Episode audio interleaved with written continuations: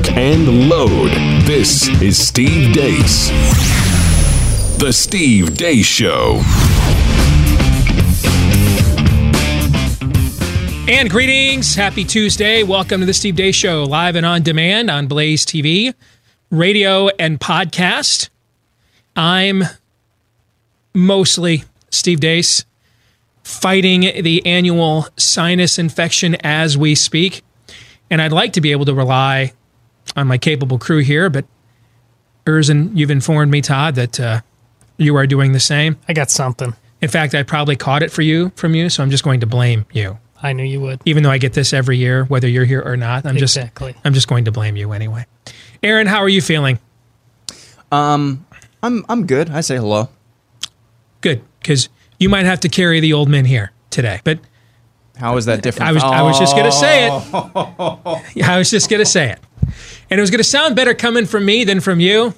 You know, sort of a you know less defiant, disobedient, disrespectful. But Well, you know, all right. I have world uh, award-winning, worldwide renowned humility, so it, it doesn't really matter if it comes. indeed, from I think we have said before, no one is more humble than you. Yep. I mean, you crush them. You you absolutely crush humility. I, I would agree with you on that. Sure. Can you imagine if if we pull this off and do this for maybe another 20 years how pathetic and phlegmy this show may end up sounding like then? I mean, remember Grumpy Old Men? Jack Lemmon and um, Walter Matthau? Oh, We, we may have something there. if if if we last that long, let's face it, we're all going to be that. We're go- we're all going to be surprised, Yeah. right? yeah. If if we last that long, either w- w- in and amongst ourselves or on a platform, I think we're we're, we're going to be surprised. Eight eight eight nine hundred and and the audience as well. 888-900-3393 is the number. Steve at stevedeace.com is how you can email the program. That's D E A C E for those of you listening on Blaze Radio or podcast. Like us on Facebook. Follow us on Twitter at Steve Deace Show. Coming up on today's program, we're going to talk to one of the last journalists left in America, uh, and he's going to help us uh, get uh, informed on what's happening in the Iowa caucuses and how that might impact the national presidential race. That's coming up at the bottom of the hour. We've got fake news or not, as we typically do on a Tuesday. Pop Culture Tuesday, I'm going to take a page out of Aaron's playbook and let one of our listeners provide the content. Because one of our listeners, Todd Saffel, has sent us a list if if the 2020 Democrat presidential or if current political events I'm sorry, if current political candidates were sporting events. That's and this list is great. And and we're going to have some fun with this with Pop Culture Tuesday if I can actually speak. Uh, that's coming up in the second hour of the program. But before we get to all of those zany hijinks, we must, of course, begin with Aaron's rundown with what happened while we were away. What happened while we were away brought to you by Breaking a Rule. Whenever a story arises where one side of the political divide uses a single child to prop up as their mascot for whatever their pet cause is, as a rule, I do my best to avoid talking about whatever story that is here on the montage. However, in the past couple of months, the infamy of one Greta Thunberg has grown. Thunberg is a 16 year old Swedish girl with Asperger's who made repeated international headlines recently for her transatlantic voyage from Plymouth, United Kingdom to New York City to raise awareness of so called climate change. Yesterday, she gave a speech at the United Nations, and we're going to watch it. This is all wrong. I shouldn't be up here. I should be back in school on the other side of the ocean. Yet you all come to us young people for hope. How dare you? You have stolen my dreams and my childhood with your empty words, and yet I'm one of the lucky ones. People are suffering, people are dying, entire ecosystems are collapsing. We are in the beginning of a mass extinction, and all you can talk about is money and fairy tales of eternal economic growth. How dare you! Because if you really understood the situation and still kept on failing to act, then you would be evil, and that I refuse to believe. The popular idea of cutting our emissions in half in 10 years only gives us a 50% chance of staying below 1.5 degrees and the risk of setting off irreversible chain reactions beyond human control. She seems like a very happy young girl looking forward to a bright and wonderful future. So nice to see. Also, if you need any further evidence that the climate crazies and climate change whatever is a cult, well, a bunch of Swiss held a funeral for a glacier the other day. Grieving for a glacier. Today, Switzerland's Pizol Glacier was declared officially dead, a worrying sign, environmentalists believe, of the threat from climate change to the fragile alpine environment. The challenge to every human being is so great that we need the help of heaven. Moving on, President Trump also spoke at the United Nations yesterday, this time about religious liberty. Today, with one clear voice, the United States of America calls upon the nations of the world to end religious persecution. America stands with believers in every country who ask only for the freedom to live according to the faith that is within their own hearts. As president, protecting religious freedom is one of my highest priorities and always has been. Mitt Romney tweeted yesterday if the president asked or pressured Ukraine's president to investigate his political rival, either directly or through his personal attorney, it would be troubling in the extreme, critical for the facts to come out. In response to that, Trump tweeted out this video. I just can't believe you're going to lose. Yeah, yeah. Barack Obama will be reelected president of the United States. Plan B, Plan C, Plan D are now gone. And so you start looking at the Romney math and you're saying, well, then what's Plan E? With Tears and a gloomy atmosphere as supporters left the convention center in Boston following Romney's concession speech. That was a race, I have to say, folks, that should have been won. I wouldn't call anything encouraging for Hillary Clinton at the moment, to be honest with you, my friend. Hillary Clinton has called Donald Trump to concede the race. President of the United States of America, Donald Trump. Learning Spanish today, today's phrase is cool troll, bro. Don't endorse him next time. Genial troll, hermano. No lo respaldes la próxima vez. Checking in on Joe Biden. Well, in Iowa, the unemployment rate is 2.5%. People say they are employed in Iowa and their small businesses are growing. Iowa they picked were, they Trump were by. before he they were employed before he got elected. The president won by 10 percentage points in Well, Iowa. I'm not suggesting he didn't win by 10 percentage points. What I'm suggesting is he's not the reason for the unemployment rate being down. but why should people want to make a change, though? Well, that's up to them to decide. Why should they? It's for them to decide. We'll make your case. I'm not going to. Congresswoman Sheila Jackson Lee demonstrates why there's very little respect for the gun grabbers. Held an AR-15 in my hand. I wish I had it. It is as heavy as 10 boxes that you might be moving. Uh, and the bullet that is utilized, a 50 caliber, these kinds of bullets, uh, need to be licensed and do not need to be on the street. Now, half of you are laughing right now, but for the other half, an AR-15 doesn't use a 50 caliber bullet. It uses a 223. For reference, here's a comparison: 50 caliber, 223. Just a bit outside. He tried the corner and missed. According to some newly released government data, 7 million people have quit food stamps since 2016. The number of people on food assistance is now just over 36 million, down from 42 million a few years ago. And finally, the uber progressive city of Portland, Oregon recently unveiled its plan for a multi million dollar water filtration system to avoid probably the next Flint crisis. Here's the plan, though. The super SMRT smart people of Portland, Oregon, and their city government forgot one thing the pipes. And that's what happened while we were away. Were they kicking it old school with some aqueducts? Oh, yeah. Yeah? Just do, do like the Romans do.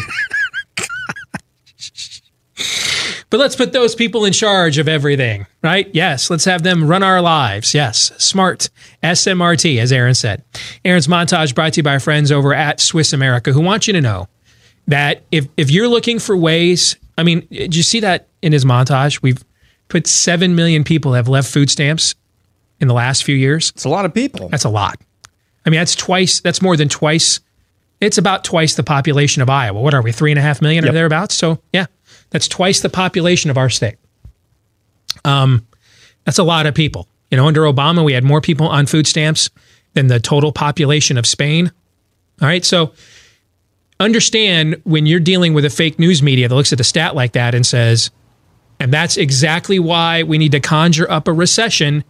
If you're out there looking for alternatives to, you know, um, immune you uh, from what uh, fake news and scheming politicians are attempting to do to your wealth, that's smart. I mean, that shows you're an independent thinker.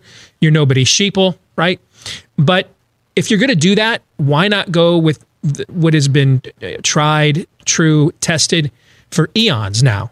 And that's gold. Instead of, uh, you know, going with cryptocurrencies or bitcoins or other things that are very capricious in nature, um, why not go with where the smart, savvy, successful people have been insulating themselves from the signs of the times from almost the beginning of time. And if you want to learn more about this, your number one gold advisor is Swiss America. Right now at SwissAmerica.com, they want to give you a free DVD and report called The Timeless Truth About Gold. When you go to their website, SwissAmerica.com, ask about or check out the website, look for the timeless truth about gold, or when you call them at 800 289 2646, you can ask them about, hey, how do I get a copy of that? It's the timeless truth about gold. Uh, hey, it's smart to not be gambling with manufactured economies, but you know, instead, don't gamble with your alternative either. Go find your, shall we say, safe space. All right, SwissAmerica.com. All right, let's get to what is in Aaron's montage. You know, I want to I want to reset what I said about a year ago with David Hogg. Okay? I don't know if my voice will allow me to do it today. It's a trap. All right? You, stop arguing with children. In general, in life, it is bad advice to argue down it's you know it you only get so much time on this earth to begin with. I mean, when when someone comes at me, I will literally look at their Twitter following, and if it's inconsequential, unless it, I can use them to make a point to my following, I I just ignore them. And then if they keep coming at me, I just put them on mute so I'm not tempted to argue down. Don't punch down. 16 year old children don't talk like that this child's been this child's been brainwashed. And the whole point of this is to use this is what cults do. On one hand, we can sacrifice a child we don't want. That child has no singular value, meaning value in and of themselves. They have they have no singular value. Their only value comes into play when we want them.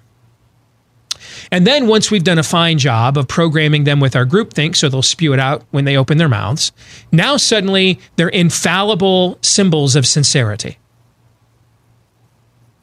This is an unwinnable argument. You can you only lose it. You, you, you lose it by merely having it, entertaining it. Attack the adults for brainwashing a child into believing that their life is about to end. But going after the kid, I, I just think it's a terrible strategy. It did. It didn't end well for anybody that did it with David Hogg. Just wait till he turns eighteen. You know, to quote the great prophets over at Winger, she's only sixteen. Okay, just wait. Wait for a couple of years.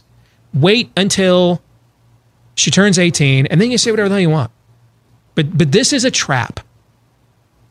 And I'm watching people. I saw this apparently this happened to Michael Knowles on Fox News last night. All right, now you got Fox News, who is dis you know um, uh, who's disavowing Michael Knowles' comments. That's the whole point of this. The whole point of this is to set people up to fail. She's not persuading anybody. And you know how many people you're going to persuade by attacking her? Even fewer. Or responding on any level. I don't even necessarily think what Michael Knowles said was an attack. It was just responding to her. But the point is, they're using, these are mascots. When you're coming out of the tunnel to play a football game, at Camp Randall and Bucky the Badger rolls over to you and starts talking smack, would it be smart for the guy in the visiting uniform to slug Bucky Badger in the face and get kicked out of the game before the actual game has begun? That's Is- a great analogy. Is that what we should do here? Or if I'm going to go to if I'm going to go to Kinnick Stadium, all right, and Herky is I'm walking through the visitors tunnel, I'm coming out to the field for warmups, and Herky is running smack. Should I slug Herky before the game begins, and I'm kicked out of the game before the the game that actually matters has begun? If the mascot is triggering you, that's a you problem. Yeah, I, I am I. Tell me, is there another angle to this I'm missing? What, what, what how could, and even if you disagree with me that it's okay to argue with kids, if you're one of those people that says, hey, they want to put their kids out there, you're just, uh, you know what, man, I'm I'm just never going to sign up with enabling, um, using our kids like that. I'm just not signing up for it. And so if you're okay with it, we're always going to, because they're going to increasingly do this, obviously, because they see we keep falling for the banana in the tailpipe whenever it happens. So they're going to keep doing this because that kid is a far more sympathetic figure than the, the gender confused moron uh, tiptoeing through the streets of San Francisco on his on climate alarmism rally as he litters the streets with glitter. The video you had yesterday. That was Washington, DC. Washington. Thank you. Yeah. That person is, is is is who this movement really is, and it's just not a sympathetic face. So they got to go get some kid that they've brainwashed, and and put them in front of the camera as well. Even if you disagree with me and you think those kids are fair game, and I'm never going along with that. I'm just I'm never doing it. Period. But even if you disagree with me, I fail to see how you can win. Tell me then what winning is. Tell me what is winning when adults go on national television and attack children. Tell me, tell me that, you're not actually falling for the very tactic that they're utilizing. So, Todd, tell me I'm wrong. Oh, you're not wrong. I would just say that the response I'm largely seeing is that this is this is child abuse. Make it stop. I'm It- okay with all of that. it- it's uncomfortable. Well, actually, it, I th- they're not wrong, but this continues to be a conservative reaction to things like that, and it's not understanding the mind of a. You know, progressivism is child abuse baby killing, transgenderism, this. It's not just going to go away. So you don't fight it by taking on the kid head on, but it's about time, instead of just celebrating, yay, Chick fil A's profits have doubled since 2000. It's good. I, it's a light in the darkness. But can we, you know, and we step over the bodies laying on the sidewalk in Toronto because we think they're ridiculous, because they are, to get our chicken. But do we mobilize that on any other front? Because this movement is coming for everything sooner or later. And you have got to start realizing that this prop it is i like the bucky badger analogy i absolutely do but it's much more lethal than that and it's much more important than the game. And you've got to start retaking land before it comes to this and they corner you like this they can corner you like this because you never take territory Because you other your schools, issues. your colleges, Yes. all of your systems. Wake up. All of your public institutions have all been surrendered or have been taken over by the left with rarely a shot fired. They do this to you Right. because they realize your game sucks. Improve your game everywhere. You have to, or else. You know, one of the reasons when I was a kid, people forget how great of a basketball player Bill Laimbeer was. Led the NBA in rebounding a couple of times, was a multiple All Star, um, you know, played on uh, teams that won back to back NBA championships. People forget he was a very accomplished player because what do they remember? How he provoked you, right? And and one of the reasons he would do that is because one of the reasons that he tried to provoke Kareem Abdul-Jabbar and Larry Bird and Robert Parish. One of the re- and Charles Barkley. One of the reasons why he tried to provoke those guys is I said Bill Laimbeer is a ve- was a very good player, right? But he wasn't as good as them. Was he as good as them? No. No. So if he can provoke those guys who are Hall of Famers, if he could, every one of the guys I just mentioned are Hall of Famers. If he could provoke those guys into a tit for tat, if you're the Detroit Pistons straight up trade, okay, both Larry Bird and Bill Laimbeer are out of the game. You like those odds? Yeah. Both Bill Laimbeer and Kareem Abdul-Jabbar are out of the game. Right? Right. Those odds. Yeah. Both Bill Laimbeer and Kevin McHale are out of the game. You like those odds? Both Bill Laimbeer and Chuck uh, Barkley are out of the game. You like those odds? Yeah. All right. Because one guy is a really good player. The other guy is an all-timer. Yeah. Okay. You know, several of the guys I just mentioned are on the NBA all-time top 50 team. Yeah. And that's what's going on here, folks. You're being provoked. And the, the point of this is to get somebody who's as brilliant and as important of a voice in our movement as Michael Knowles to go on Fox News and say something that can be categorized as dumb so that he's Even now put true. so even if it's true so that he now is put on the Fox News do not call list. Yeah, that's why we that's why we got to put the milk toast Republicans on. We, we can't put any actual conservatives on. They can't be trusted. They get us in trouble. That's the game here. The game here. Bill Laimbeer is trying to get Larry Bird to throw a punch so that they're both ejected because they'll take those odds. Okay? Th- This is an unwinnable argument. It- you can't win. And I, I don't know how many conservatives that fall for this have children of their own. Maybe that has something to do with it. Because if you have children of your own, Todd, how long will it take for you to learn you cannot win an argument with a child? Well, Three yeah, no, seconds? Which yeah, is why, guess saying. what Yeah. adults don't have? We don't have Arguments with children. Yes. We don't have them. Because at some point, even even your heavenly father shows up after he listens to your mansplaining and and, and Linton the navel gazing and says, you know what, man? Were you here when I hung the stars? Were you here when I slayed Leviathan? No. Then shut your hole and know your role, because I'm God. Who the hell are you? And I just summed up for you like the last 15, you know, or, or you know, almost close to the last 15 chapters of Job. That's pretty much what goes down there. At some point, you know, if your kids, if, if, if they're being respectful and they have a reasonable question and, and a disagreement, you'll listen, right? But inevitably, if you don't like their option, eventually you'll have to play which card. And I, I've done this with my own kids. What's my name? Dad. What's your name? Not dad. That's why we're going to do this. But thank you. And when you get your own home, you get to play that card because I've been a pretty good dad. I paid for all of this.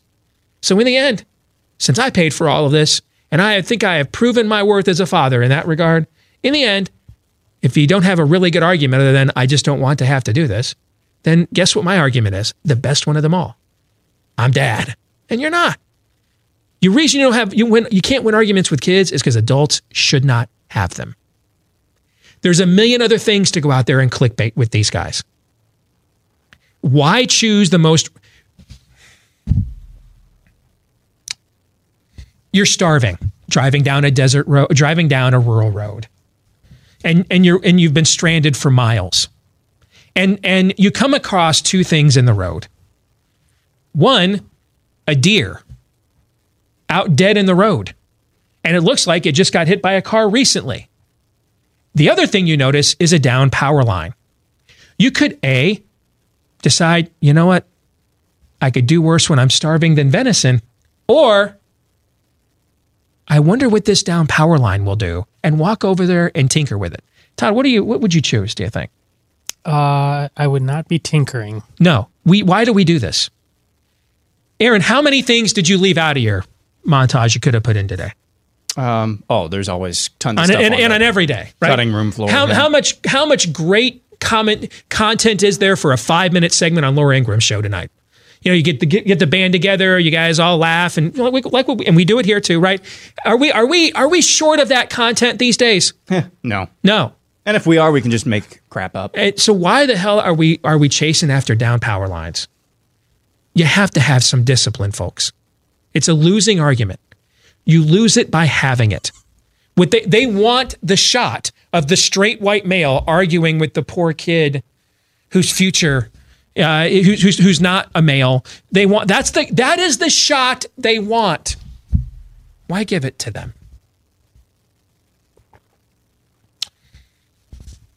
I know it's immature. I know it's likely beneath the dignity of this office. And I know that I should not find it funny. But I'm going to anyway. All right? Because that that crack back on Romney, I'm here for this. I'm here for this. Yes. All I can, I, I, I know I've said no a lot during this presidency. Today, I am here to say yes.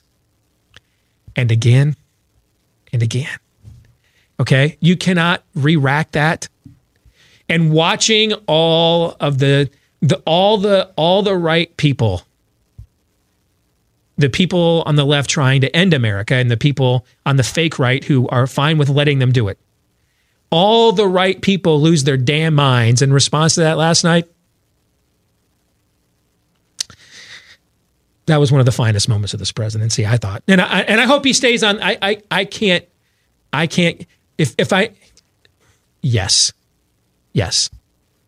In fact, I'll even go so far as to say I loved his response to the the the gal from Sweden.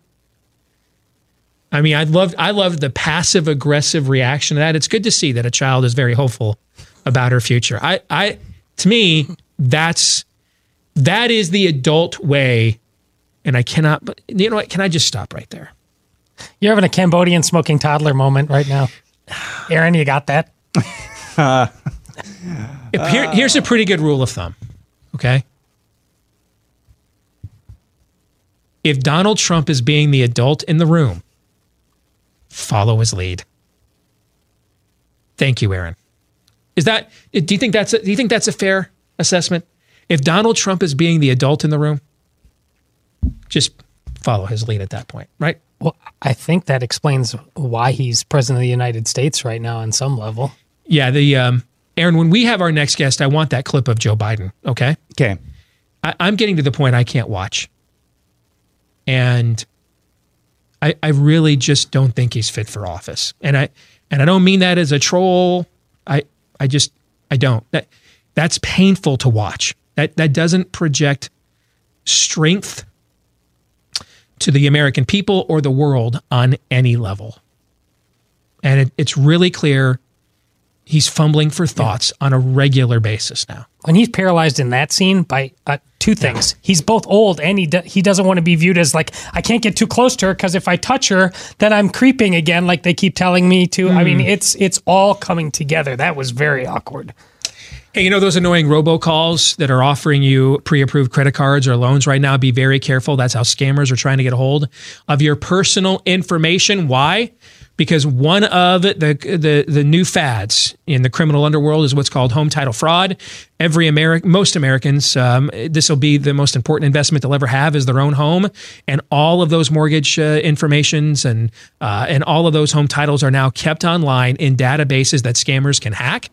And then once they do, they make it look like uh, with your personal information that they have now uh, assumed ownership of your home, take out loans against your equity. They stick you with the payments maybe even the late notices, the foreclosure notices. There have been cases along those lines as well. You know what? Um, your identity theft protection, which you should have, cannot protect you. Neither can your bank or mortgage lender. But for pennies a day, Home Title Lock will. In fact, right now, Home Title Lock is offering 60 risk free days of protection at HomeTitleLock.com. Don't go without this. Do not leave most of you, this will be the best and most important investment you'll make in your lifetime. Don't leave it as vulnerable as it is right now. In fact, go to HomeTitleLock.com right now and find out if your home's title has already been tampered with. 60 risk free days of protection at HomeTitleLock.com. Again, that's HomeTitleLock.com. So when we come back here in a moment, we're going to talk to one of the last remaining journalists in America, one of the last people who actually takes this profession seriously. And I want to know if he, if he thinks I'm flaming, I'll I'll take I'll listen okay? Because I, I really, I, I don't think he's fit for the office. And we're to discuss that and where the race in Iowa stands and how that may impact the country. Next, with a neutral, objective observer. Stay tuned.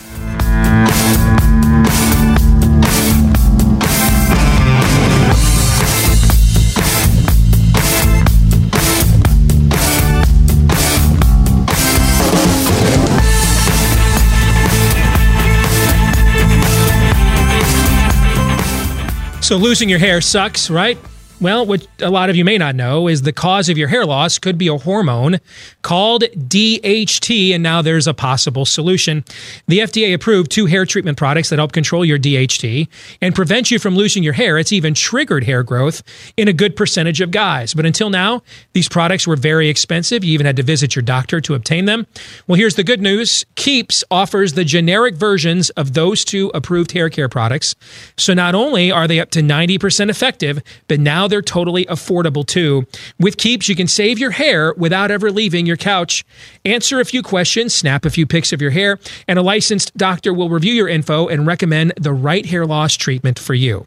Then it's shipped discreetly to your door, and I'll even get you a special deal to go along with it. Go to keeps.com slash stop keeps.com slash stop for your free online doctor consult and get your first month of treatments for free.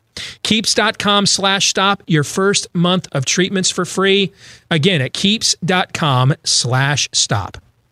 So I mentioned yesterday that um, there was a reporter at GQ that pointed out you know, all of a sudden on this Ukraine thing, Republicans who thought it was a bad idea for, uh, you know, those conversations in the Obama years about uh, Hillary investigations out on the tarmac are suddenly okay with, you know, you know, conversations on the phone to Ukrainian leaders. And I, I, I wrote back to this reporter uh, at GQ magazine and said, here's the problem with these sorts of angles.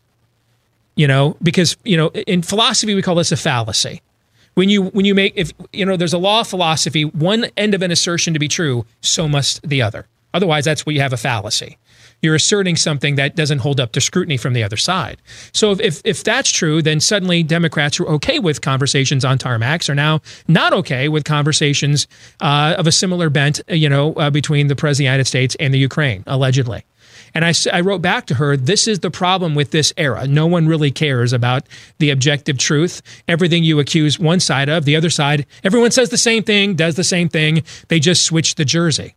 And she wrote back to me, well, that's why we need independent institutions. And I thought, you mean like journalism?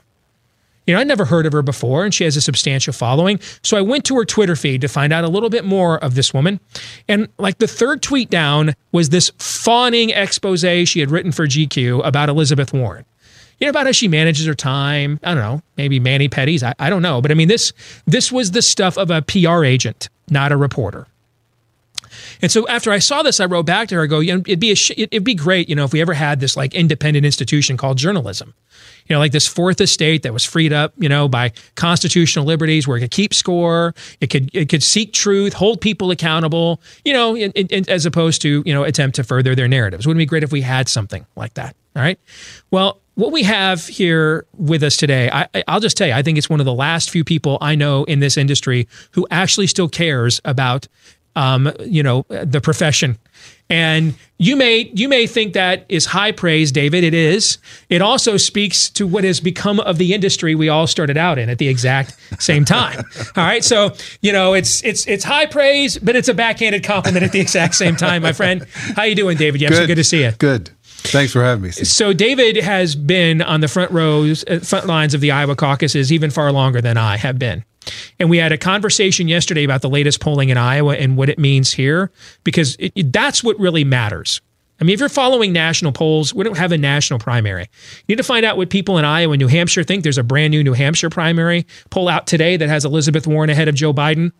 And I want to get your take on this race, but I want you to hold me accountable, okay? Because I think you've known me long enough to know when I'm trolling, I'll just say so. When when I'm tongue in cheek and I'm I'm I'm pulling your pants down, I'll say so. All right. What I'm about to say, I don't say this for for effect.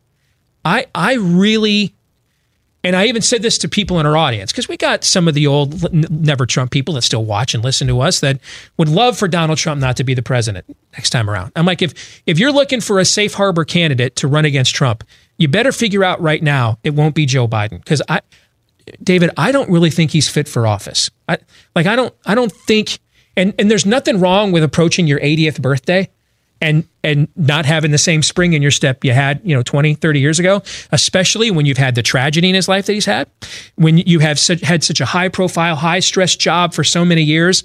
And, and we've all seen pictures of people who go into the White House and what they look like when they come out. You age in dog years in, in, in that position, right? Mm-hmm. And and this is another clip that came out about what's going on in Iowa. And I want you to watch this. Watch this again. Well, in Iowa, the unemployment rate is 2.5%. People say they are employed in Iowa and their small businesses are growing. Iowa they picked were, they Trump were employed by. before he they were employed before he got elected. The president won by 10 percentage points in Well, Iowa. I'm not suggesting he didn't win by 10 percentage points. What I'm suggesting is he's not the reason for the unemployment rate being down. but why He should inherited people want to make a change, though? Well, that's up to them to decide. Why should they?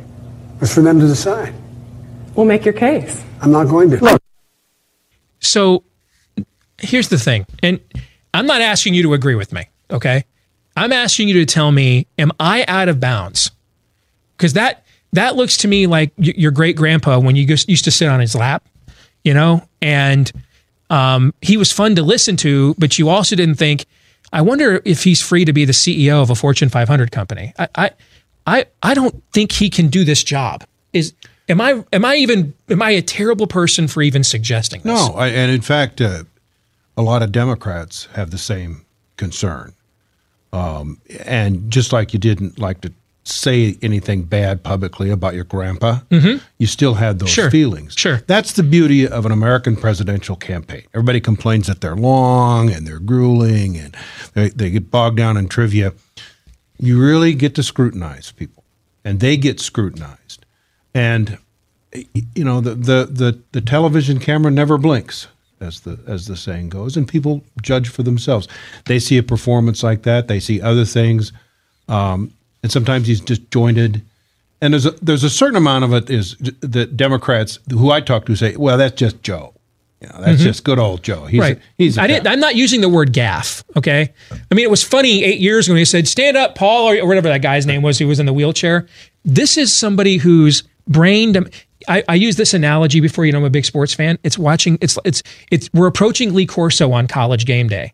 All right. Where he can't, the motor function, this isn't firing. He, he can't articulate in many cases what it's obvious he's trying to say. And, and you can see the blinking, the looks. Again, these are the kinds of looks that are, that's typical of an 80 year old man to have these kinds of struggles. But we're, this isn't a typical job that he's running for. no but i think a lot of democrats will tell you they have the same concerns uh, and, they don't like to talk about it because they like the man personally. He's Sure. been a good Democrat, good public servant. Uh, but no, that, and I think that explains some of what's going on here in this race. He starts out way ahead in the early stages of the of the game, but as the campaign goes on, other candidates are are moving up, or, other some candidates are falling by the wayside, and the scrutiny on Biden uh, just becomes even more intense. when we started talking about this on our show eh, over the last few weeks, I, I predicted about a month ago that I thought Elizabeth Warren was the the most likely outcome is she would be the nominee. And the reason why is because of what I've seen her kind of um, uh, tear into Bernie Sanders' 2016 organization in the state.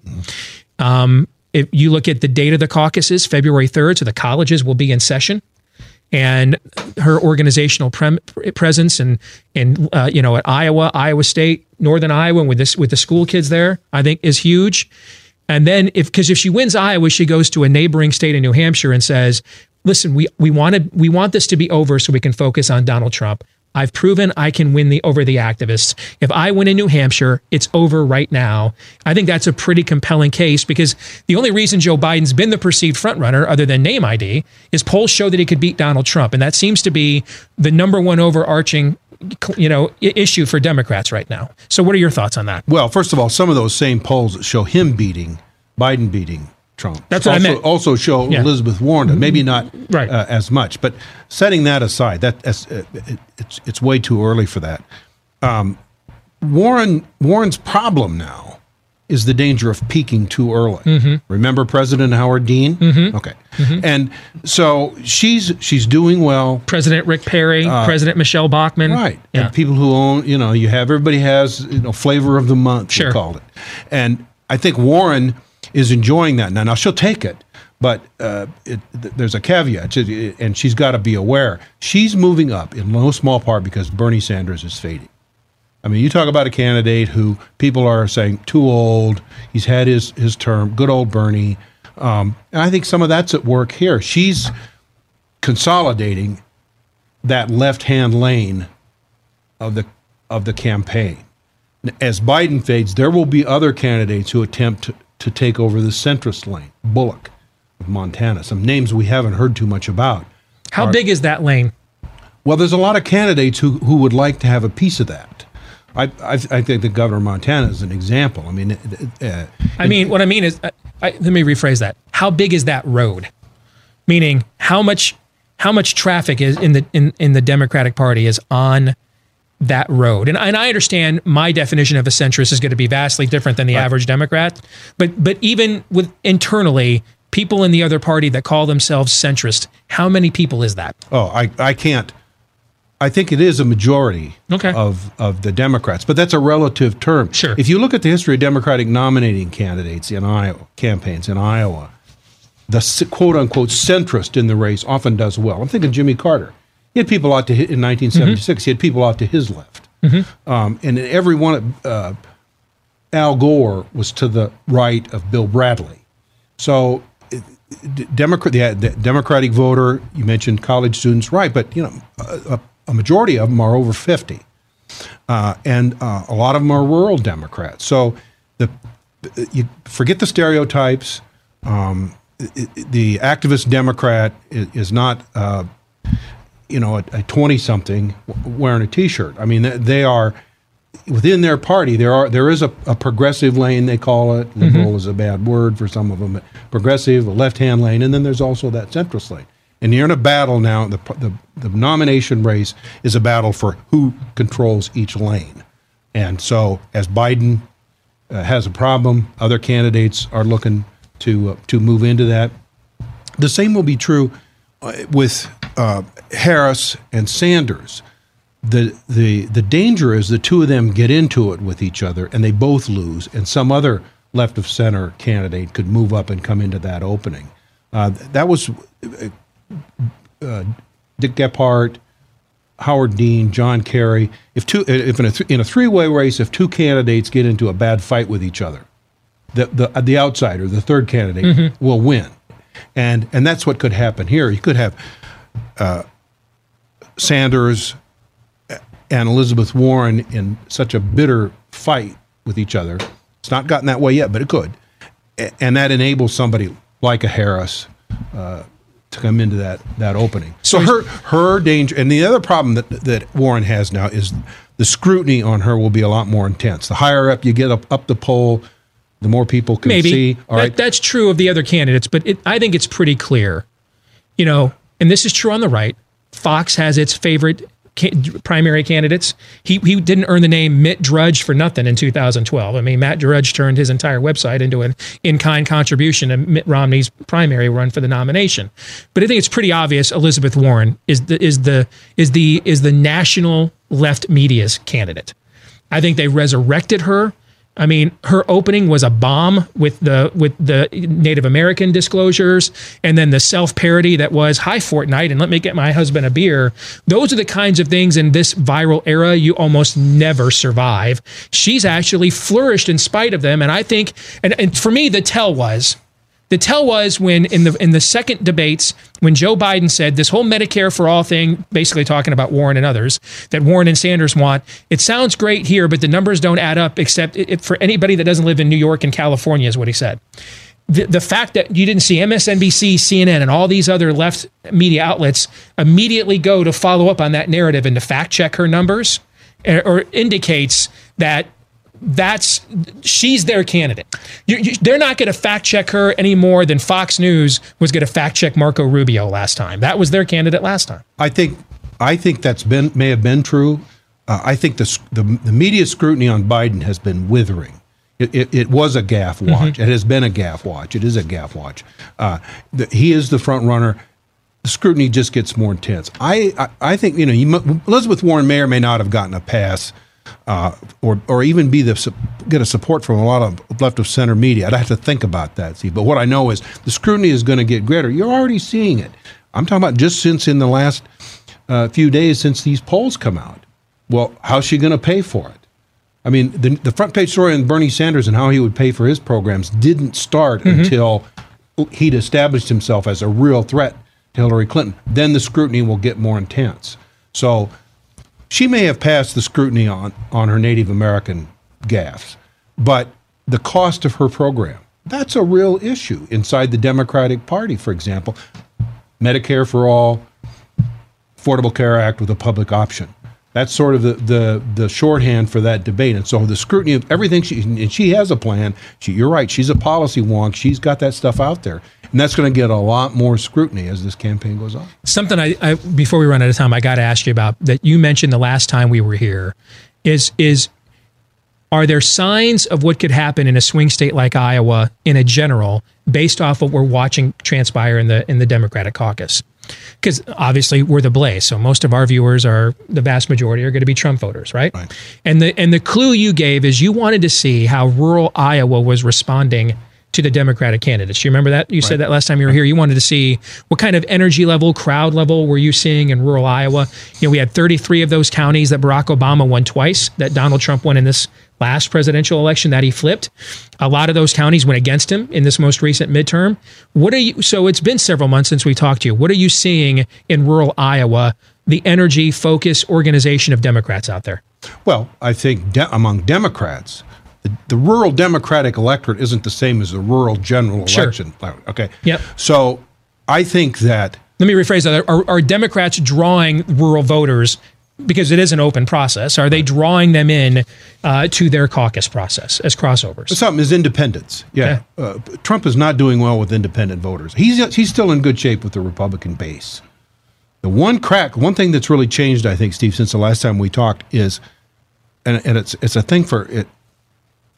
Rural voters, farm farmer voters, are starting to feel that the Trump administration really has broken its promise to them on ethanol and a thing called renewable fuel standards. Mhm. We've got to have more ethanol, but there's going to be exemptions for some refineries. Well, Trump says he's for ethanol, but then he starts granting these exemptions to the point where Senator Charles Grassley said the Trump administration screwed Iowa. That's the senator's words. That Hmm. is as strong a language as I have ever heard Chuck Grassley use. Yeah. You have Senator Joni Ernst saying, we need to get it in writing. Get it in writing. This that's lawyer talk. I mean, you clearly and coming from a Republican.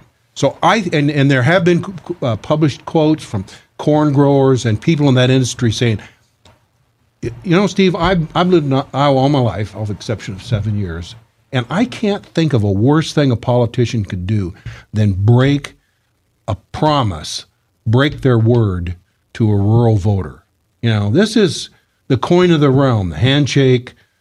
Your word is your bond, and if if rural people start to feel that Trump is has uh, has broken his word, uh, he's in he's in real trouble. Will they vote Democratic? Maybe not. Voters in that sense tend to stay home. Uh, it's early; a lot can happen. Uh, but I think there's been some there's some cracks in the rural armor. That Are, did Trump the has. tariffs tie into this, or do they? Oh, yeah. Or they, they understand? that- they think they understand what he's trying to do? Ironically, I think he's been okay with them on tariffs. Uh, they're not happy about it. It's uh, it, But they has- see a master plan, basically. Right. They Yeah. understand it is time to put an end to the Chinese theft Mhm. of our intellectual Mhm. property. It's a problem all over the world. They don't like being the people who bear the burden of that. But this latest thing um, is um, is has really a lot has a, a lot of them feeling uh, bad. Now it's a long time between. It's over a year until the general Sure. election, uh, and you've got a lot of talk about recessions and. Um, just keep an eye on uh, GDP and the the mood of the electorate, and, and we'll talk about the general election sometime when I'm on here. Absolutely, David. It's good to see you as always, man. We got to do it again soon. Okay. All right. Okay. We'll come back. Hour number two. We're going to have Pop Culture Tuesday, fake news or not. Next. Stay tuned.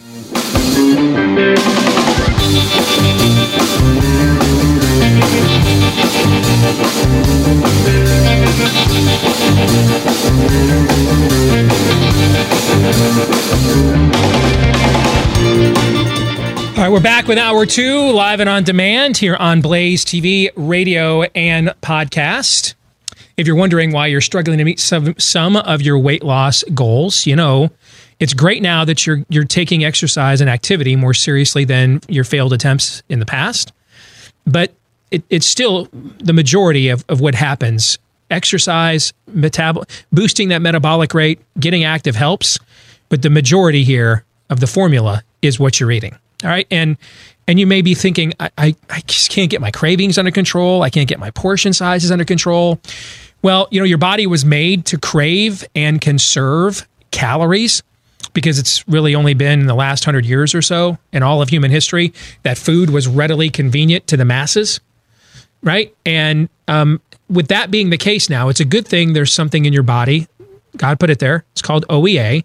It's a signal that goes from the from the belly to the brain to let the brain know when the belly is full. But when you've been living the way we have uh, for so many decades now with food convenience and sedentary lifestyles, it's a little bit like those first times, few times you try to get up and exercise after you know being sedentary for so many years the muscle memory just isn't what it used to be when you were younger. And the same goes for your OEA. And that's where Riduzone comes in. That's all it is. It's not loaded with chemicals, additives, uh, preservatives, caffeine, stimulants. It's just OEA, FDA accepted, vegan friendly, gluten free. Why? Because all it is is the OEA. It boosts the OEA with more OEA to help your belly say, yeah, we're satisfied and help you control your cravings and portion sizes. If you want to give this a shot, use my name, Steve, as a promo code and get 30% off a three month supply right now at riduzone.com. That's riduzone.com. R I D U Z O N E. Gentlemen, before we get to fake news or not, you have any thoughts on the conversation we just had with uh, David Yepsen, one of the last few serious journalists left in America? Well, it's fascinating because on the one hand you track with him exactly and then on the other hand you're like i can't even imagine the world you're talking about. When he was talking about elizabeth warren and her now potential frailties as a front runner that yeah she's she seems to have risen to the top uh, but now she's got to hold it and we're a long way out. And he said remember president howard dean. I, that's exactly how i feel uh, about her. But then when he's talking about the, this I, the centrist lane that you followed up on i, I like that conversation and Michael Bennet. What other names? Bullock things. I'm, I I can't even imagine. Amy Klobuchar probably yeah. fancies herself well, in that lane. Maybe she's the closest person I consider even being remotely relevant. The other guys, they are white males in this part. I just can't imagine it where. But I mean, I respect uh, David Yepsen's opinion uh, uh, to the end of the road. So it was a fascinating conversation. So well, we, go, go ahead, ahead, Darren. No, you go ahead. So we haven't really we haven't really um, spent a whole lot of time parsing or dissecting, and maybe it's because it hasn't really warranted a whole lot of time. Because I think this was just a preconceived notion that we've had from the very get go that maybe one because of na- name ID, or maybe two, or a combination of the two. Um, uh, uh, the second one being, you know, he can actually beat Trump. We just have been assuming that that's why people are have been supporting Biden and why he's had so much support and has lost so much support recently because of the gaffes uh, at all, what have you. Maybe one of the reasons, and I may be crazy here for saying this, maybe one of the reasons that Biden up to this point has had so much support is because of that centrist lane. Now, I'm not personally, I'm not convinced that there is that big of a centrist lane in the Democratic Party of 2019, but I'm not so totally convinced that these couple of preconceived notions we've had about where Biden's support is coming from mm-hmm. and the motivations for them are actually true now. Maybe it's just because he is you know, maybe it's because he is not crazy. I'm not convinced of that yet, but I think that was probably the most interesting thing that stood out to me. Well, remember when he when he launched and he got a big polling boost, but it was far bigger than anything I'd ever seen or anybody forecasted. I actually brought the point up that you just did at the when that happened yeah, I remember earlier. The, when was that? Late spring, maybe. And I asked, are are, are we underselling? Because again, don't overestimate or unnecessarily underestimate your opponent. Just estimate. Okay? Don't overrate, don't underrate, just rate. Right? Take your opponent at face value. Let you know, I'm not I'm not saying, you know, if you find out your opponent is something different or better than you had hoped, stop trying to defeat them. I'm not saying that. I'm saying find that out now before they defeat you because you ignored that when you still had the chance to sure. make a, a, a, an adjustment. Does that make sense? Totally. Okay, so Um, I asked that question when I saw him go way when he was getting into forty percent in in twenty team fields. That that's not going to just be name ID. That that's going to be a block of people that are like, finally, some freaking sanity here. We we had some of these conversations before. Yeah. Right. And see what I think has happened with him, and and you know we mentioned Sanders tanking in an Iowa the Iowa poll this week, the New, the New Hampshire poll that's out right now. He's at twelve percent in New Hampshire. That's I think I, I think I think he's teetering. And what, what what's left of Sanders' base are just people that are Soviet style socialists like just being just being leftist progressives, the, the folks that do want to go to Moscow for their uh, for their faculty meetings and not Martha's Vineyard. Yeah, I mean that, that's what's left of of Bernie support. And I think what you're seeing now with Biden is now that the name ID is wearing off, he has two bases of support left: black voters in the Democratic Party, and that's almost entirely because of the eight years he spent as Barack Obama's vice president. Okay, and the rest of it is you're you know with Bernie's as Bernie withers, you're going to find out how many not there's a lot of socialists in the Democratic Party, but how many Soviets are there, right? How many people want to relive Animal Farm? You know what I'm saying? Whatever when when when Bernie's done, we're gonna you're gonna soon find out as his vote can, gets whittled down how many people are just can can um, you know uh, convicted on Sovietism. Similarly with Biden, as his vote continues to diminish, it's going to get withered down to black voters who are largely not engaged yet. Why? Because Iowa and New Hampshire are the first two states and they have overwhelmingly white populations. So there's not a huge organizational effort going underway right now among Democrats organizing their black voter base because the first two states they go are overwhelmingly white. And if you suck in those two states, you're done. You're not getting to South Carolina where there's a huge black voter base. Okay. So that's part of the reason that black voters aren't engaged yet, largely in the Democratic Party. They're not being they're, they're not present all that much in Iowa and New Hampshire. Second is you're going to find out what's left of can we just get a sane candidate that can beat Trump, please? Can we just do that? And that's what's going to be the left of Joe Biden's base when this is all said and done. People that are just like, you know what? I thought he was my last chance, as you like to put it, a safety school. I thought he was my last chance at at sane, and now I've got to figure out: do I hate Trump enough to go with this level of crazy? Does that answer your question, Aaron? It definitely does. Yes. And and that's why I thought before it became obvious, and I really did think there was a chance that David was was going to shut me down that I was going too far and saying he was unfit for office. That's why I asked him because I trust him because he's an adult and he's mature. And I know he's telling me the truth, and I want because you know. And he didn't tell you his his opinion was different. He told you, "I'm Yes. hearing from Yes. the ones who matter." Yeah, yeah. Because I, listen, I don't, I don't, I I deeply disagree with Joe Biden's view of the country. But I'm I'm not out to destroy him on a personal level. I, I don't I, I don't need to hate the people I disagree with. I don't. I don't I don't need to hate the people I'm trying to vehemently oppose. I don't. You know? You know, while I while I was his enemy, while I was a sinner, Christ died for me. There's a certain compartmentalization that goes in line with a Christian worldview there, right? Acknowledging that I am your enemy and that I deserve hell, you die for me nonetheless. Does it change the fact I'm your enemy?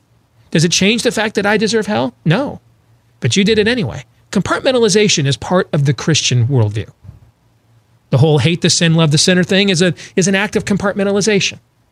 Dis, you know, disagreeing with people's beliefs and thoughts and actions while loving them holistically as an individual, forgiving them, while holding them accountable for their actions. These are all the, the Christian worldview is ripe and is rife with distinctions and compartmentalizations. Why? Because it, it in and of itself, it's a relationship. And people and relationships are complicated. They're not algorithms or formulas. We're not robots. We're not constructs. We're not straw men. We're not all one thing or all one thing or the other way. Okay. So I, I, I don't I don't need to go after Joe Biden's faculties to beat him. I, I'm bringing up Joe Biden's faculties because I don't I don't I, I, I really don't believe I or at least I, at the very least I have serious doubts he can actually do this job. And I wanted someone who I know is an adult, who has who's who knew me when I was filing photos and swabbing the poop deck in the Des Moines Register newsroom. So he has no uh, he has he has no um, illustrative view of the Steve Deace brand or show. All right. Okay. Um, you know, in fact, when I first started at the Register, it was during it was um, soon after was the 1995 Iowa straw poll, and a buddy of mine went there to to to uh, for you know for our Republican candidates, and then afterwards we got invited. Phil Gramm was running that year. We got as activists we got invited to go to Phil Gramm's birthday party at the mayor of West Des Moines' house, and uh, I don't even know if David remembers this. Uh, I was there, and an AP photo uh, AP photo guy takes picture of me getting uh, having a conversation with Phil Gramm as an activist, and so that ends up in the Des Moines Register newsroom. And David, you know, was our chief political writer at the time, said, "Hey, man, we can't have our news assistants posting photos with the candidates."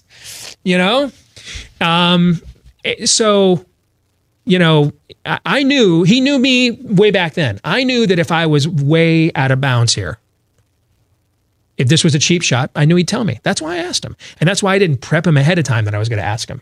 I wanted to show him, hey, is this out of bounds? And when he's telling me other Democrats are talking about it, no, it's not out of bounds.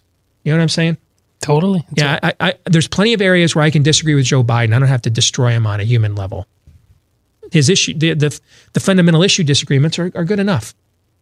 But on a very human level, and, and I think I've proven on this show if the if the shoe was on the other foot and we desperately wanted to beat blank, and this was the perceived front runner, man, I, I'm the guy that I haven't voted for the Republican nominee in 15 years. I, I would I'd be sitting here right now telling you, folks, I know the polls are telling you this is the guy that can beat Democrat blank. He can't. That guy can't do the job. You've got a few months to figure out someone else who can do it. Better know that now before you get into the middle of July and it's pretty obvious that he's lost his fastball. So, um, I also think we have to make sure that we define your uh, define your opponents with the labels that they perceive themselves as more so than you and I. Because when we hear talk of a centrist lane of the Democratic Party, our our initial Eye inclination is that eye roll, scoff, belly laugh, pee our pants laughing, right? Uh, head desk. You know what I'm saying? Pick Oh, your yeah. pick your favorite, you know, GIF, okay? Uh, or the Jonah Hill. You know, there, like there's no such thing. But as we would define a centrist, there is no such thing. Political parties are largely relative constructs. Okay.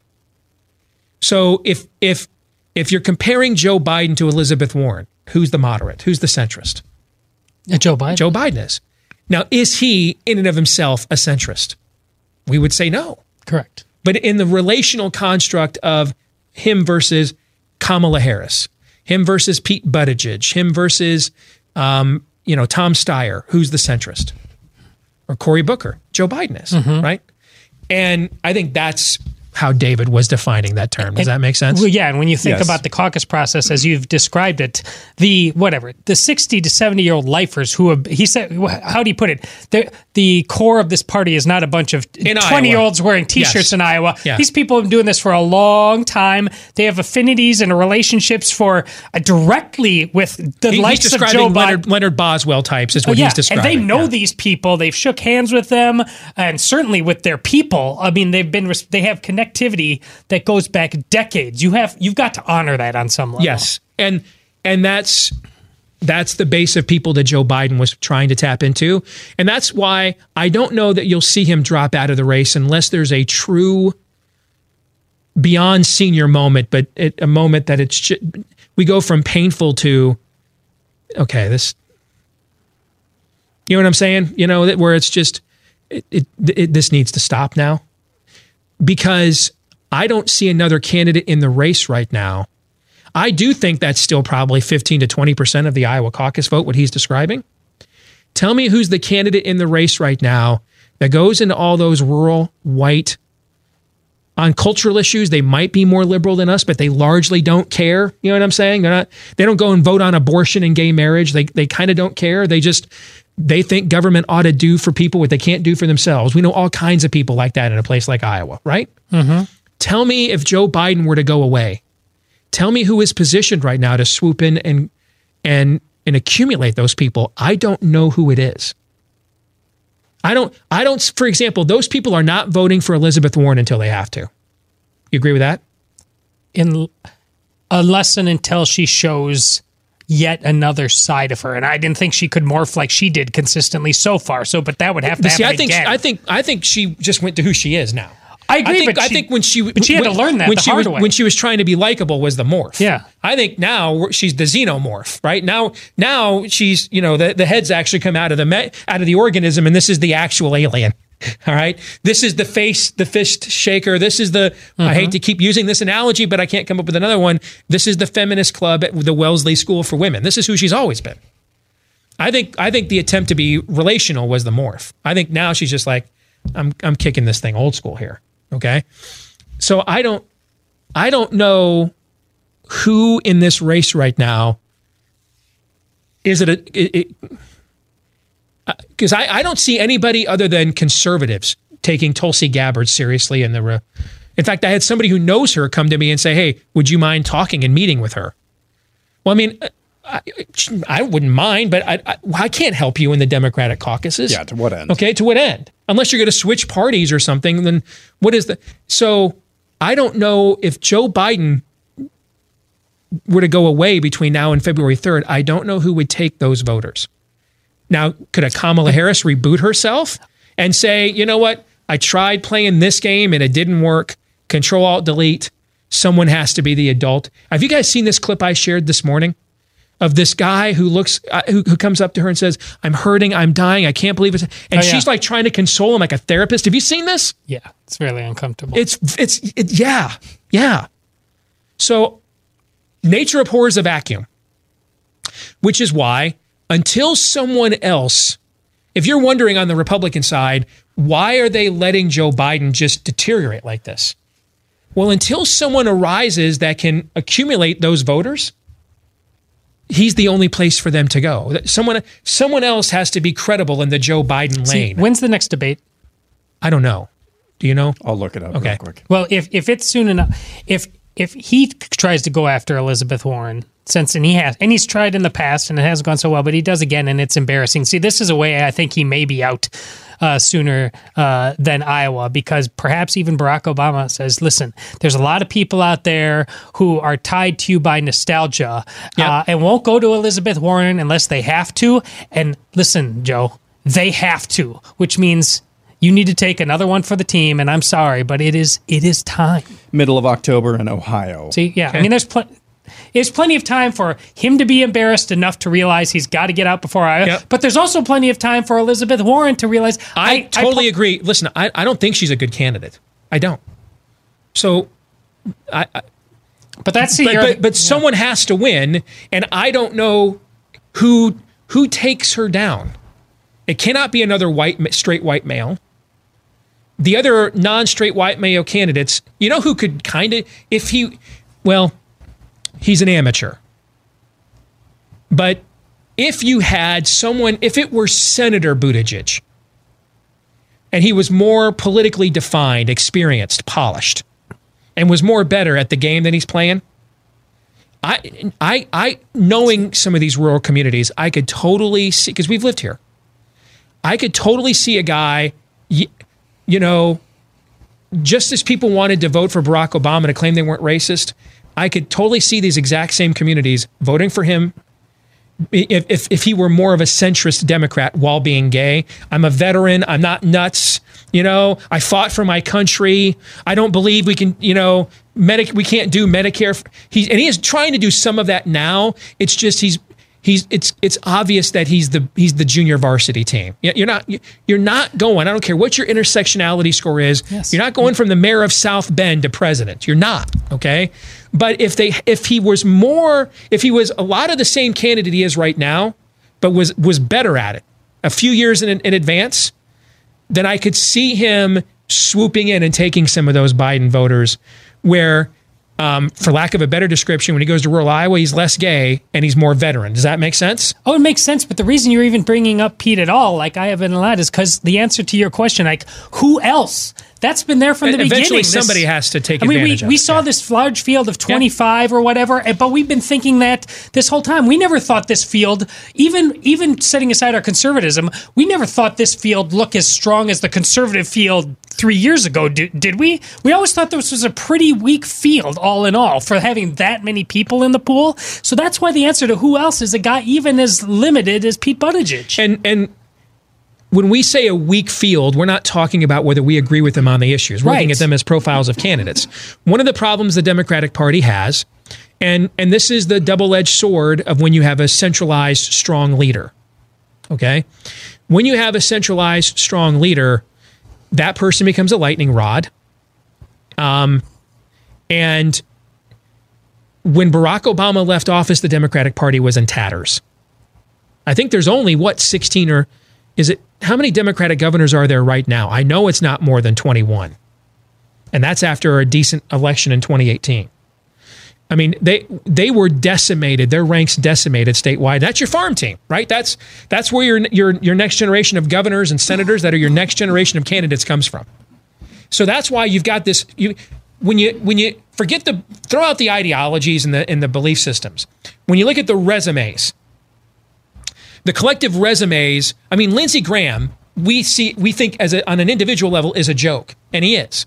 He's also, though, been a major figure in American politics as a U.S. senator for 25 years. He's a recognized figure. He couldn't get off the ground when he tried to run for president. Scott Walker might have been the most electorally successful Republican governor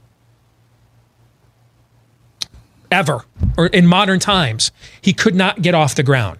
Meaning you may not like these guys you may not like their values or agree with them on the issues but their resumes are beyond dispute. There were several candidates like this. I mean a candidate everybody laughed at uh, jim, Gil- jim gilmore former head of the republican national committee former governor of virginia. Is that a lightweight to you? No. he got laughed off the stage in this primary. Laughed off the stage and that's what you're touching on. Yes. Is is there's a lot there's a lot of players here, but but there's not a lot of all stars. There's not a lot of people that, you know, their resumes stand on their own. There were a lot of people like that in the Republican side. Again, you may not have liked them, you may not have thought that you agreed with them on the issues, but you did not deny the gravitas of their resumes.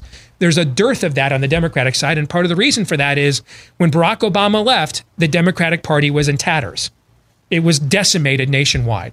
They had very few governors, particularly very few governors from purple or, or, or, or red states. That's one of the reasons why my pick was Warren's nominee will be Roy Cooper in North Carolina. That's one of the few governors they have in a, in a semi swing state that's proven any crossover appeal at all. They, they as a party have been were largely relegated to the 15% of counties that Hillary Clinton won. There's not much of a Democratic Party in Iowa, guys. There's not. Now, when, when I started here in 2006 in politics full time, they ran Iowa. They had they had nearly they had they I mean there were only 18 out of 15 out of 50 uh, state senators were Republicans. They had the governor. They had nearly 60 seats in the Iowa House out of 100. But their ranks have been decimated here as well. There's there is not much of a Democratic Party in Iowa right now and that's that's true in a lot of these swing states. And that's why a guy like the guy that you know won in Wisconsin this last time, he, could have he could have never Evers. yeah he could have never gotten the nomination ten years ago because he looks like every Marxist Democrat college professor Republican stereotype, right? He's, he's a male Elizabeth Warren. Yes. He is. That, but they were they they they were down to the nub, man, of candidates. I mean, there's talk of the the um, I can't remember her name, the the governor of Michigan, my old home state. Granholm? No, no, the new one. Uh, that because um, there's talk of her being a potential running mate candidate for the Democrats. She's she's two years out of the state legislature, guys. Is it Gretchen Whitmer or something like that? Is her name? Don't even know. They uh, you their you their candidate. I mean their their their internal workings are really depleted, and so that's why you got a lot of names, and that's and and but you don't have a lot of of gravitas, and that was kind of the Yeah, point that you exactly. were making there. All right. Um, if you want to take advantage of plunging mortgage rates as well as a booming economy, before you go into the real estate market full bore, make sure you're lined up with a real estate agent that you can trust. You're going to find them at realestateagentsitrust.com. You're going to find an agent before they get listed there. They have been fully vetted to be proven to have a successful track record, uh, that, that to understand what professional courtesy means, meaning they return calls. They try to accommodate your schedule as much as they possibly can rather than sticking you with stuff at the last minute. And, and people have more of a marketing plan than just holding endless open houses that nobody attends. Okay, that's lazy. So if you want to find an agent that you can trust, go to this website realestateagentsitrust.com. That's realestateagentsitrust.com. All right. Um, that conversation went longer than I think we thought. We've got a killer pop culture Tuesday and fake news or not. I don't know that we can do them both in the next segment. Correct. We can try, but it's unlikely. So you guys know what's coming. Although, Aaron, you might know more because Todd, you weren't here when I hinted at this on Friday. So, Aaron, which one of these two do you think we ought to prioritize when we come back here in a minute? I think we need some pop culture. You want to prioritize that? Yeah. Okay. All right. And I think that's a good idea too because we've already been pretty wonky Yes. in this episode already. Yes. Right. Um, so let us not become um, uh, the Elizabeth Warren of Blaze TV. And remember that every now and then it's okay uh, to have some crossover appeal uh, and, and to not be uh, wonkish the entire time. Yeah. That's good. One, so let's make, we got two minutes. Let's make one last point on this then and we'll put it to bed. Okay. The fact that when I asked, when I asked Yepsen if, if Biden implodes, who comes in? And, and the name he gave you was a governor of Montana that nobody knows. Yeah. To me, that's a hint that Biden may implode like Jeb Bush implode imploded, but Jeb Bush was still here through New Hampshire, right? Meaning that Biden may implode, but if there's no one else that can take those voters away, he's going to be in here through Iowa and New Hampshire. I know you're on the record predicting that you think he's going to drop out, but I, I think it's going to take even more of an obvious health issue to get him to drop out, just simply because there's, I don't know who else is those voters can can get organized behind if he were to go away. What are your thoughts? I understand. I guess maybe I'm just betting on whatever shred of dignity he has left. I, how how big of a joke do you want to go out on after that career? And he's a proud man. He's I mean he's still out there.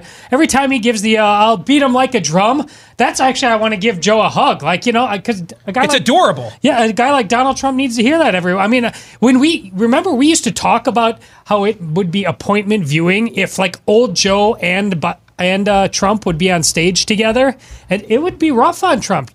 But that's not Joe anymore. It just what- makes me sad. He, he Joe has has become- changed since the start of this campaign. Even Yeah. I mean, he has completely changed since even the start of the campaign. Oh. I mean, it's it's it is obvious that the rigors of running for president. I agree. Have just completely. Changed. I thought his campaign launch havoc. was about perfect, and the and this is another re- what you're hinting, what you're talking about is why I don't think he can do the job because you're watching him deteriorate over time. I mean, when, when he talks about I'll beat Trump like a drum, I mean it sounded serious eight months ago. Yeah. Now it sounds like Right. you're sitting on Uncle Rico's lap when he's 70 and he's still talking about how he can win the he could, he could throw the ball a mile and win the state Yeah. championship, right?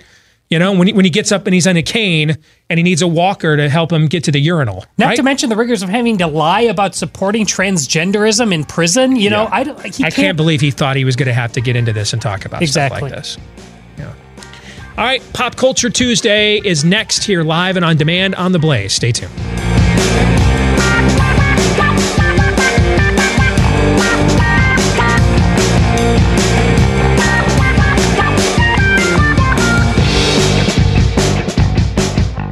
Hey, if you're one of millions of Americans struggling with chronic pain that comes from inflammation in the body, relief might be one starter kit away. It's called Relief Factor.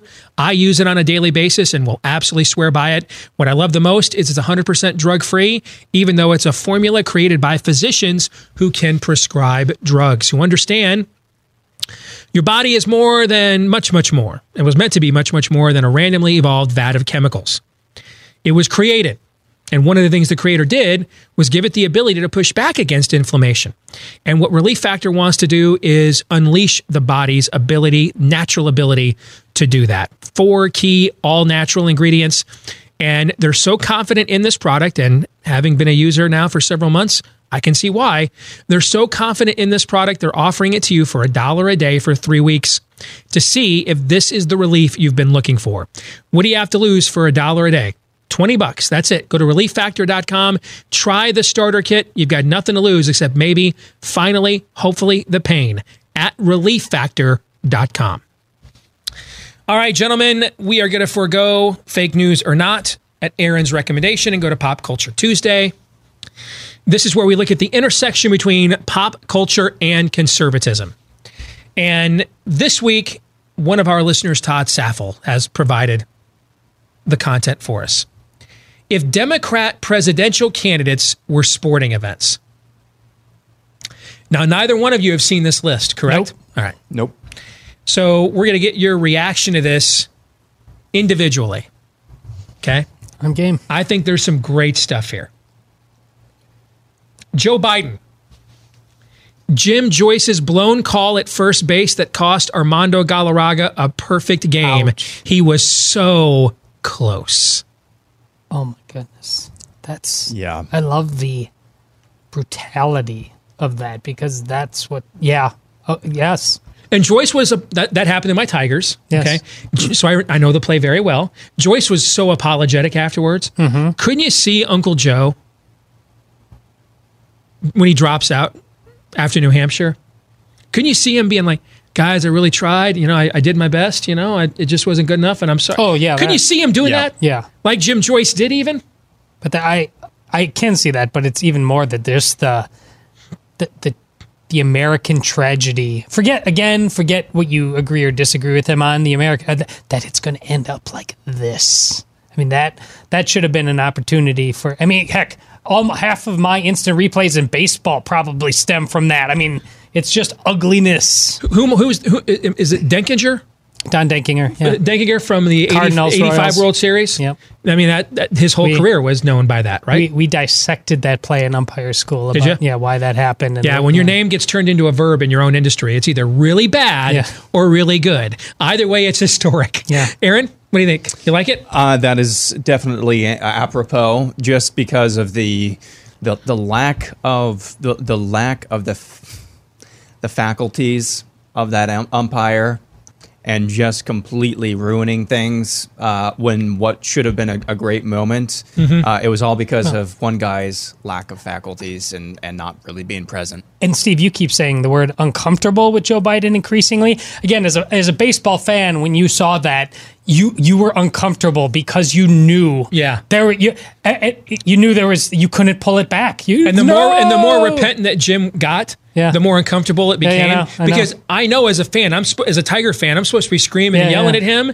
and and and and and it was uncomfortable to watch. You know, Yeah. just his acknowledgement, like. I'm never going to recover from this professionally. Even- this is my I- last. This is. This, I'm going to be known for this the rest of my Every life. reaction, Galarraga's. I mean, you know, when the hair on fire, crazy. Galarraga was like, we we can't, we'll never be able. He didn't he didn't go nuts at all. Even in the moment, he's just like, "Dude, I can't believe this just happened. This is cosmically unfixable. I remember recovering from my only surgery so far in my life, home from school, and doing work from school at home, watching the 86 World Series with the Mets and the Red Sox. Yeah, Buckner. Yeah. Yeah. Do you think that's how the? I mean, they obviously they celebrated, but those guys of Bill Buckner, we forgot how good of a player he was. Oh, he's a great perennial All Star. How many of those guys were like, as Ray Knight is coming around third for the winning run? I think it was him scored the winning It run, was. right? It was. As he's coming around third for the winning run, how many of them though were sitting there thinking, dude, that could so easily be me right there? And of course, you're celebrating everything, but at the same time, you're like, I really would like to have won this, like literally any Oh, other way because because these players are a fraternity and they know what that guy never lived that down the rest of his life. You know, Agreed. That's a great remember uh, memory because I still remember. I, I, in that moment where I was, what Yeah. I was doing, thinking, and it's Mookie Wilson who just hits. This I was in the guest shopper. bedroom. Yes, I was in the guest bedroom on our house on Royal Oak Street in Wyoming, Michigan, a suburb of Grand Rapids, home from a football injury surgery, uh, doing my homework. Uh, very uncomfortable sitting up in bed watching that on the TV in the guest bedroom. That's where I was. Someday you'll have to uh, remind us what that injury was. I don't think you want to be reminded, do you? Oh, I think our audience would, but that's for another day. That hey, I'll put it this way. It's why the wife agreed I didn't have to get a vasectomy, and we'll leave it at that. All right. Yo. I mean, I've, I already had the one scrot maximum uh, Yo. surgery. Pumpkin spice, pumpkin spice. Uh, Bernie Sanders. Todd writes 2002 Major League Baseball All Star Game, final score National League 7, American League 7, a socialist dream scenario. Let's not even comment Nope. on that. That that Um, stands on its own. yes. Yep. That's like walking up to a Picasso and you're like, I'll buy it, right? Okay. Just throwing a perfect game. Elizabeth Warren. Terrell Owens cries defending Tony Romo. Can you say awkward? Her campaign can. That's my team. That's my quarterback. That if you're wondering where I've said where I've used that before, and uh, uh, that's that's what he's talking about is Terrell Owens having a rant and about it's, Tony it's Romo. incredibly uh, like like Todd said, uh, uncomfortable, but it's also you know it's completely an act and completely disingenuous. Hello, Fortnite. Thank you, husband, for being here. You know, it's Yes. it was yeah, it's that kind of now may I get you a beer? contrived. Yes. So that's where it was, and that's where I think it has a good shot at being again. it but was right there. now, Yeah, right there it's is not. it? I agree. Okay. This Kamala Harris reference was right on the money about seven weeks ago. Okay. Reggie Miller scoring eight points in 8.9 seconds to beat the Knicks in the Eastern Conference Finals. She's a stone cold killer, yo. That was, we thought that's Yeah. what she was. How about Jeremy Lin? That's a better. Yeah, that's what it turned out to be. Right. It was a thing for like two weeks. Right. Yep. Yeah. And then it's now it's not. Yeah. Pete Buttigieg. I love this one. Lane Kiffin keeps failing up. Why ruin a mid-sized Indiana town when you can screw up the whole country? That is a great one. If you're a college football fan, that yep. Yes. Yeah, that that's a great analogy. Cory Booker. Tyson bites Holyfield, always looking for an outlet for all of that rage. I, I will accept it. Yeah, yeah, I agree. I could see Cory Booker biting somebody's ear off. If he thought it would get him a vote, Yep. I He is- think he I is think we don't after all. know, or probably don't want to know, the depths of what Cory Booker is willing to do to obtain votes. All in favor? Sure. Aye. That's not even a gray area for me. That that's like that's that's this is a pla- that- conviction, not a position. Yes, that's a that's an R-rated moment. That's an R-rated line of conversation we will not even entertain on this on this program. Okay. Uh, Amy Klobuchar, the creation of the WNBA. Yeah, apparently it still exists, and at least hundred people care. Oh. that, that that last part brought it home for me. Absolutely. You ever wondered, like, the person who's responsible for doing all those hype videos for the WNBA and, and ESPN, or What's the it- production assistants? I want. You ever wonder if, hey, when you when you first apply to ESPN, and and they bring you into the campus on Bristol, uh, it- it- and and you're like, man, I really want, I want to be the graphics, I want to be on the graphics team for in the in the in the in the imagery team for Monday Night Football or the or the or the college football playoff. And they're like, well, slow your roll, kid. We're to start you uh, modestly and see what you got.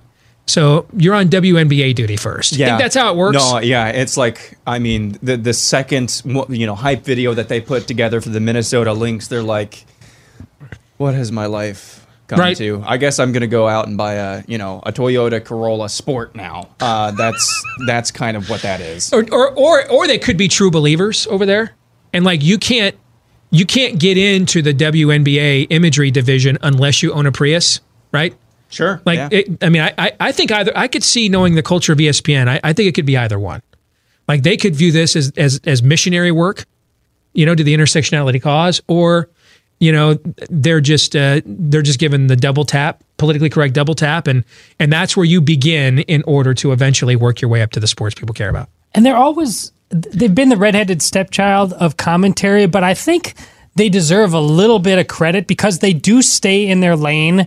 Uh, and uh, we we we learn based on women's soccer how refreshing that is. I mean, they just know like this is we're never gonna be. We can't sit there ranting and raving about being equals with the men in the NBA, like you know, because and yet the women in soccer do because the men in the USA soccer suck. So we're su- I, it's I think it's time we just That's we, we give point. them a little grace Like, in like, the if- like- WNBA. and I only know this name because you know she was a force of nature at Baylor, and I'm familiar with Big 12 women's basketball because I the Iowa State women's basketball coach is Mhm. an old friend of mine, uh, Bill Fennelly. When Brittney Griner was there, right? Okay, like I have, you know, you would know more athletically. You could argue Megan Rapinoe is a better soccer player than whoever is the best player on the men's team, just as a soccer player. No one's no no one believes athletically she could hold her own, but just purely in terms of soccer, okay? Meaning the skill set relative to the level you're playing at, right? No one in their right mind is going to say Brittney Griner is a better basketball player than um, you know whoever uh, is Kevin Durant. No one's no one's going to say that. No one would dare even entertain that notion. Okay. And, and you were being generous and kind, but no one should be saying that about any women's soccer player either. Right. Uh, well, I totally agree with that. But But you, I, your point's st- still standing. Yes. this one is really good. This might be the best one yet, or it's up there. Beto O'Rourke. Chargers draft Ryan Leaf second overall. Lots of early promise that doesn't end well. You had me at Ryan Leaf. That's a great analogy. Fantastic. Uh, Julian Castro. Baltimore Colts leave for Indy. When the grass is greener on the other side of the field, let's just call them undocumented Indianians. Mm, that tried too hard. I think that tried I- too I, hard. I thought it was Yeah. going to be great too Yeah. because that guy deserves just pillaring. Okay, this is the best one. It's perfect, and it's not necessarily funny. And maybe you'll think it is, but in terms of its, it, it's it's on point. Tom Steyer, the rise and fall of the USFL. All the money in the world couldn't Yep. keep it going. Yep. Yep. Absolutely. So, do you guys remember who the the big owner in the USFL was? Do you remember? One of them was Donald Trump. It was Donald Trump. Yeah. Yeah, I want to say he owned the New Jersey Generals that brought in Herschel Walker Yeah. and Doug Flutie. That's was that why- the team that he owned? That's why Herschel Yeah. Walker still talks so highly of Mr. Trump. And here, you know, people forget that um, Trump, in many respects, kind of was the USFL, similar to how, you know, in a lot of respects, when you own the Dallas Cowboys, you're the NFL. I mean, there'll be times you disagree, but in the end, you're invariably, when you're the Cadillac franchise, you're invariably going to get your way more times than not, right? People forget, and maybe, did you know this, Aaron? The USFL won that case. Yep. They won the antitrust case. And I actually remember how much the settlement Yeah, was. Trump was adamant to take the NFL because the whole thing of the USFL was to similar to follow what the AFL did. Yep. All right, which is to create enough competition that you then go after the NFL for antitrust, and the NFL agrees to some form of a merger. That's what the that's what the AFL and NFL did. Okay. Um, and that was done. That was also done with the. There was another competitor uh, that attempted to try this uh, in the late in the early '70s, the World Football League. Larry Csonka went and played there, and some other stars did for a while for more money. All right. So they, you know, Trump and the USFL did win that case. The NFL was found guilty in federal court of antitrust violations. So, so why did the league collapse? Because the total damages they were given was one dollar. Did you remember that? I remember the what Aaron said. I the remember dollar the damages. Yes. Yeah, yeah. They won the case that the NFL was was guilty of antitrust law uh, violations, but they only were given one dollar in in remedy, and that's when the league collapsed because that they lost all of their leverage to in negotiation. And this has worked before. The ABA did this to the NBA. That's where teams like the you know um, San Antonio Spurs came from, and places like that. Um, you know, so this has been a winning strategy in the past, and that's what the USFL was trying to emulate. Here's the last one: He says everyone else in the Democratic field, the 1964 Olympic men's 5K biathlon. We all know that it happened, but no one really cares. The 5K. Wow, that's obscure. That's a poll. That is a poll. I got to tell you, so there's one, two, three, four, five, six, seven, eight, nine. There's ten of these. Only one of them we thought was a, was was was Yeah. off target, mm-hmm. and a couple of them just were a little bit out of date. Who know? He he probably sent this to me like a month ago, and it's just been buried in my inbox. That's pretty good. That's pretty good, yeah. Todd. Yeah, that's I mean, really good. Todd, Todd is a cool dude. He actually goes to my church. Uh, oh, you know this guy? uh, we only actually interacted for the first time this Sunday, even though we've been in a class together for the last five weeks. Uh, but no, we just, he's a. Oh, that's so- when guy, he's a that's so seriously Aaron. smart When- when- dude, hey, though. no, that is dude. When I say that guy that comes up to you at church and says, "I'll be, I'll be praying for you," is not. That's what I'm talking about right Yeah. there. Okay. Yeah. No, he's he's a good guy. But you are you are like all those Babylon bees that says like it does not like greeting time, a secret passage out before you have to shake hands or things like that. This is you, Aaron. Uh, well, yes. Well done. Mm-hmm. Did you guys see the Babylon Bee headline this morning? I don't know. Did I? Joel Osteen launches new pastoral clothing line. Yep.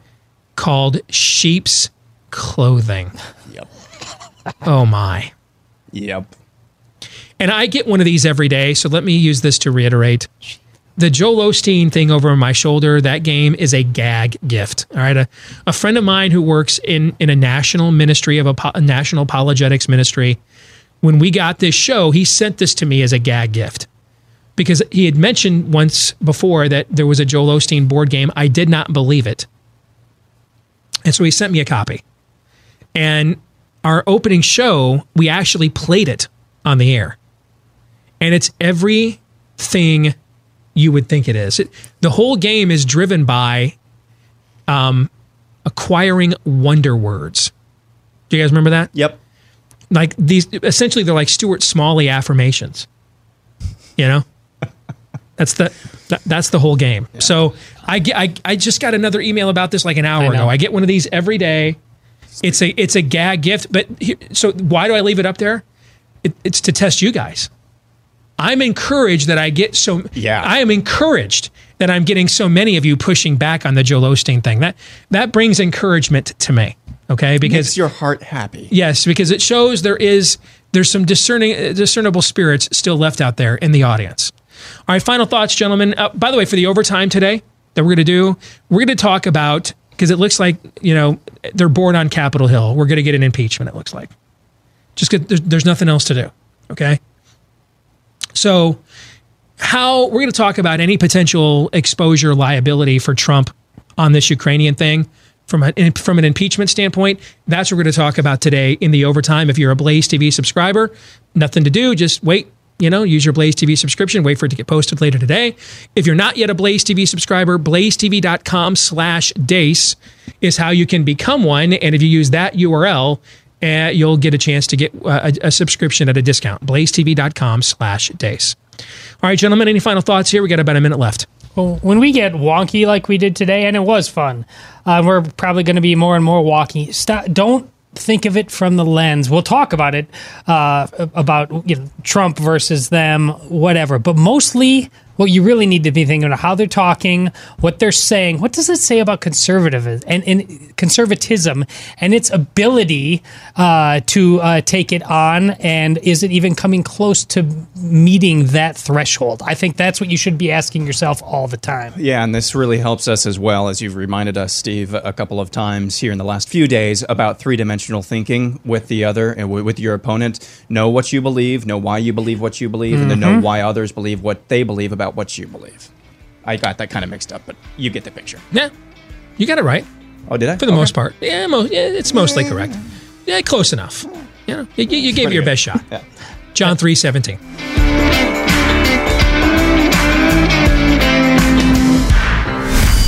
This is Steve Deace. on the Blaze Radio Network.